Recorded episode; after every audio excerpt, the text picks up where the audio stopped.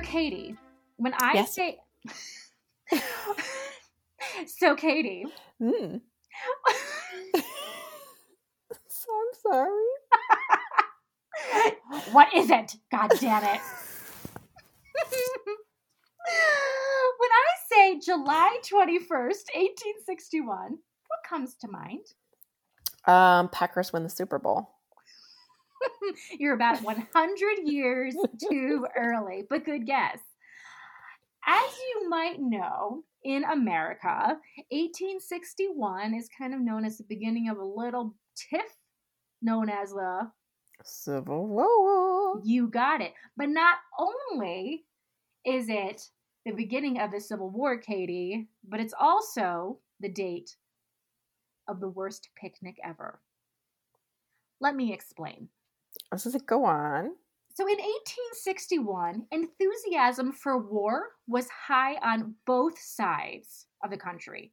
On the one side, you had the North fighting to restore the Union. On the other side, you had the Confederacy, which was fighting for its independence from the United States, among other things. Americans on both sides romanticized war as a noble thing. After the fall of Fort Sumter on April 15, 1861, Lincoln called for 75,000 volunteers from state militias to join the federal forces for a 90 day campaign to put an end to Southern rebellion. I think that's really sweet that he thought it would be done in 90 days. Right? Like in and out, quick, quick, quick. Really naive. Mm-hmm. Um, the response from state militias was overwhelming, and the number of Northern troops well exceeded 75,000. Both sides, interestingly, believed that a single heroic battle would decide the winner and that the whole thing would just kind of blow over really fast. And then back to business. So this brings us to July 21st, 1861. This is the day of the first Battle of Bull Run, or if you're from the South, the Battle of Manassas. I'm sorry. Manassas. I always laugh when I drive by that sign. Manassas. Katie is also a 12 year old boy. I do have the body type of one and also the sense of humor of one. So, just a quick side note on what the first battle of the Civil War was. This is a highly contentious topic. Um, just a little tip if you ever need to make a quick escape from a room full of history enthusiasts, just ask, What was the first battle of the Civil War? And then run away as fast as you can. so, most people agree that Fort Sumter Mm. marked the beginning of the Civil War, while the first battle of the Civil War was Bull Run. That was like the first real, first full size battle. But so for for my story today, let's just agree that the Battle of Bull Run was the first full scale battle. Let the hate mail ensue. So let's go back to July 21st. Let me give you a little rundown on how this battle went. There were a lot of difficulties. Keep in mind, both armies were full of inexperienced young soldiers. The Union plan was apparently too complex for the young soldiers, and the Confederate Army had troubles with communication. Um, also, do you remember the colors of the uniforms for the North and the South? Yes, yes, the blue and the gray. Mhm. That's right. Did you know blue and gray look very similar, especially when it's the 19th century and you're on a battlefield? Well, everything's black and white, right? right. All the photographs that I've seen indicate that that was the case. So I can see how that would be very confusing for them. Mm. It was very it was very tricky. Mm.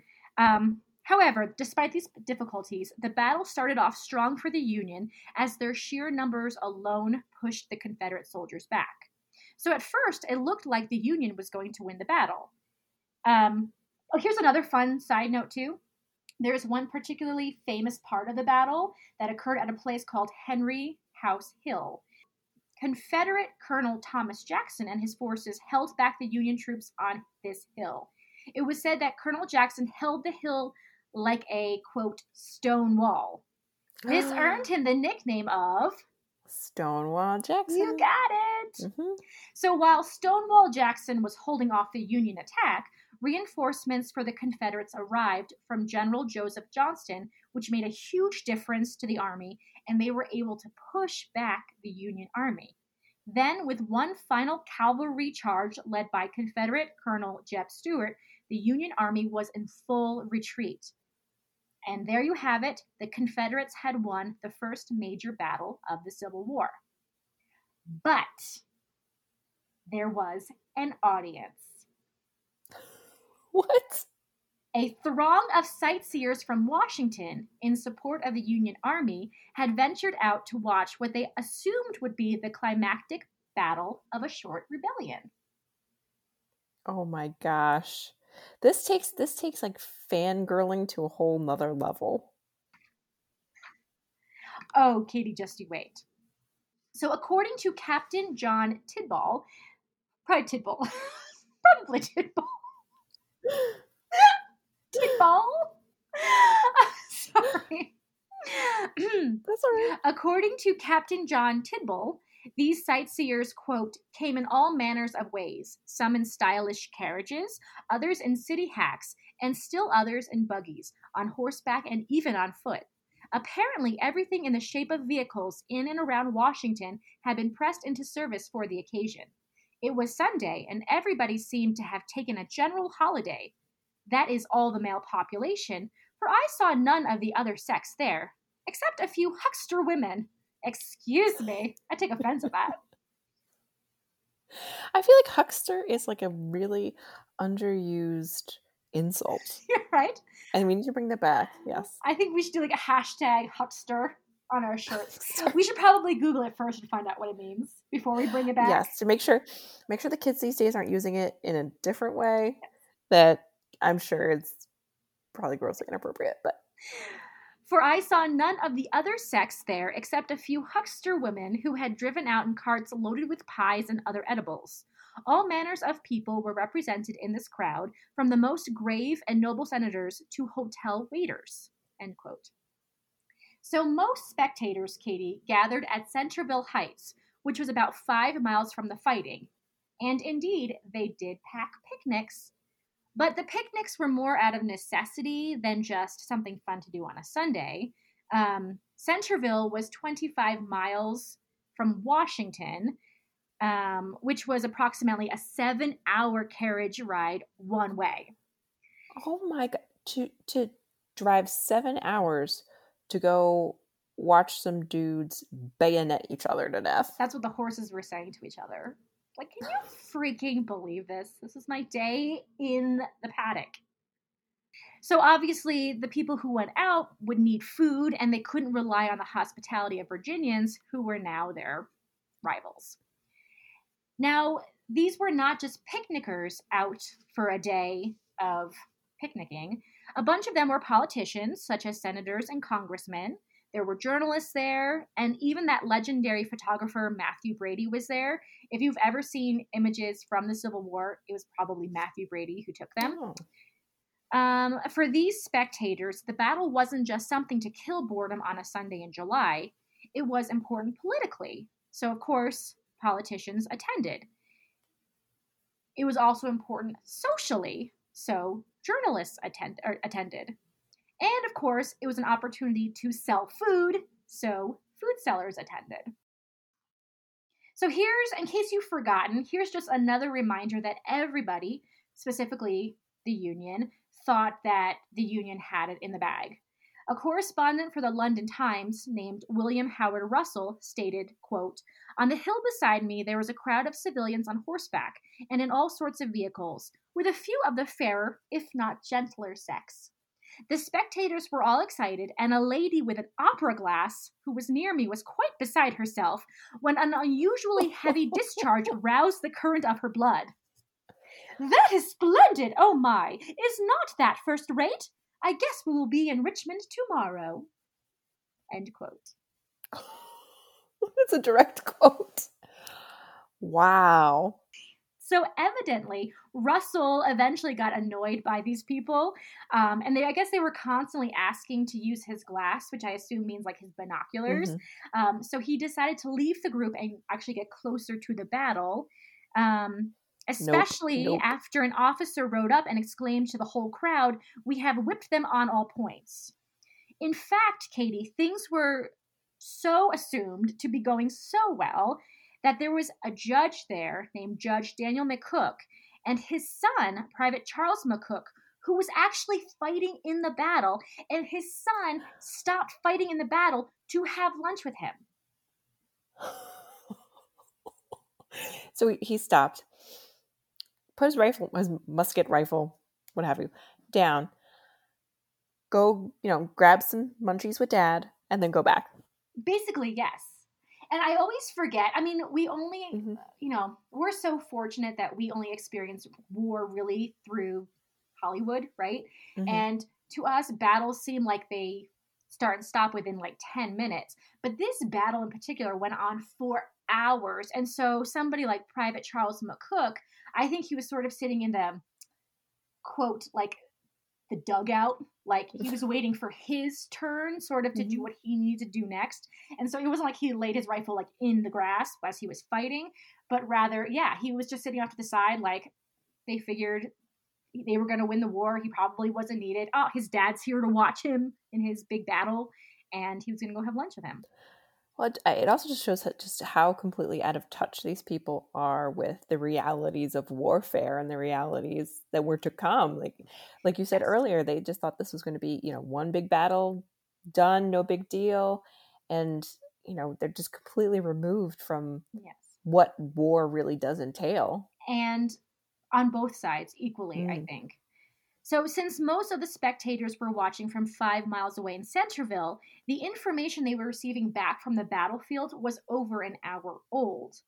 All that the spectators could really see of the battle was the gun smoke. Despite the sounds of musketry and artillery fire growing stronger, a bunch of spectators who were unhappy Oh, with their view and also encouraged by the news that the Union was doing so well, decided to actually go get a closer look. Oh, these are like the videos I watch on YouTube of people who are like, "Hey, look at that bison! That giant, two thousand pound wild animal looks really fluffy. Let me go touch it." And you're like, "No, this is a very bad decision. This is not going to end no, well. for for no one." Mhm. What these people didn't realize, however, is that the Union troops had begun to retreat. You have to remember that these were untrained kids, essentially, who had signed up just for 90 days, and many of them panicked and actually ran from the battlefield. Mm. The spectators who came in for a closer look got caught up in the stampede of the retreating Union troops. Everyone, both troops and civilians, were desperate to escape. Author Eugene C. Tidball, funny, same name as the last Tidball, but, But no relation? guys. Oh, No, I don't know. Um, author Eugene C. Tidball writes, quote, carriages collided, tearing away wheels. Then horses were cut loose and ridden without saddles. Judge McCook's son, seeing what was happening, left lunch, took off running to rejoin his unit. In doing so, he was shot by a Confederate right in front of his dad, who raced him back to Centreville as fast as he could, where he eventually died. oh. Most of the civilians joined the flight back to Washington unharmed. There allegedly was one senator from Michigan who tried to block the main road to Washington, while one from Ohio grabbed a gun and threatened to shoot any deserters. Henry Wilson, a senator from Massachusetts and future vice president under Oh. Ulysses S. Grant, I am He ashamed that I forgot that detail. Shame, Katie, Shame. shame. We need to get you a straw hat. Um, so he felt bad for the fleeing soldiers and actually passed out sandwiches to them as they ran by. Oh. Peanut butter jelly, tuna salad. Anyone? Watch your step. Uh, despite being victorious, Confederate forces were too disorganized to pursue the Federals, although they did take a congressman prisoner, Alfred Ely of New York. Now, don't worry about him. He was actually treated amazingly well. Um, so don't feel too When bad did when did he get released? He got released. I'm not sure the time frame. He did spend some time, but he also got to like have visitors and like go travel and meet people while he was a prisoner. And then they exchanged him for somebody else. Oh, okay. Like a year later or Okay. something. Interesting. That's a very interesting detail. These are gentlemen, Katie. Oh. This is a oh. gentleman's war. They're not. They're not going to be kept on a prisoner of war barge out in the bay. Only one civilian was killed in the battle, Mm. an elderly woman named Judith Henry, whose home was engulfed by the fighting. Aw. Basically, her house got in the way. Poor Judith. And it really is, it really is sad. And they do have a memorial for her Oh, is uh, her? on the battlefield. I, uh, I assume her house. the house does not have a memorial No. for it, just her. Oh, no, no. I, I meant like it. It's it was burned to the ground. It's destroyed. Yes. Oh. Ultimately, Union forces endured a loss of 3,000 men killed, wounded, or missing in Mhm. action, while the Confederates suffered 2,000 casualties. The scale of this Mm. bloodshed horrified not only the spectators that day, but also the U.S. government in Washington, who thought that this would be an easy, over and done with war. Gotta rethink that ninety day in and out kind of business.